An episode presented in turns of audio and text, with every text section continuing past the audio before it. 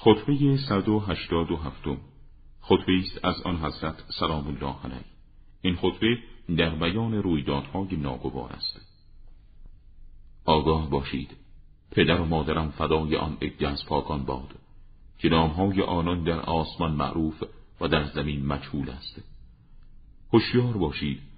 در انتظار روی گردان شدن امور از شما و گسیخته شدن عوامل پیوندها و گذاشتن مردم کوچک بر سر کارهای بزرگ.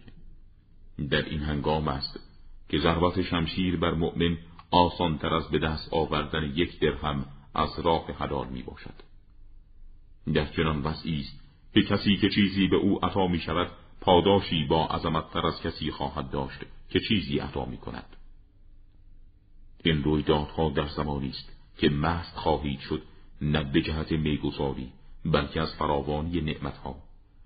سوگند خواهید خورد بدون آنکه اضطراری داشته باشید و دروغ خواهید گفت بدون گرفتاری به مشقت.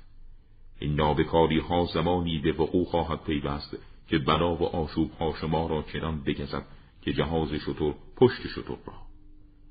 در طوفان این فتنه ها که مشقت های طولانی که نصیبتان خواهد شد و چه دور و دراز است امیدی که به رهایی از آن فتنه ها بسته اید.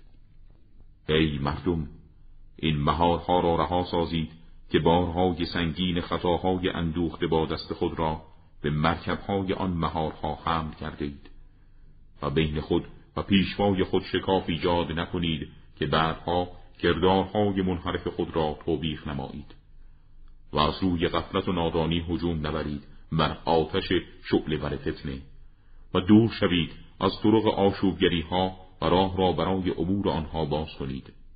سوگند به جانم. انسان مؤمن در زبانی آتش فتنه حلاک می شود و غیر مسلمان در آن سالم می ماند. جز این نیست که مثل من میان شما مانند چراغ در تاریکی است. آن کس که به هیته روشنای آن داخل شود از نور آن برخوردار گردد. بشنوید این مردم و بپذیرید و گوشهای دل را نزدیک کنید و بفهمید.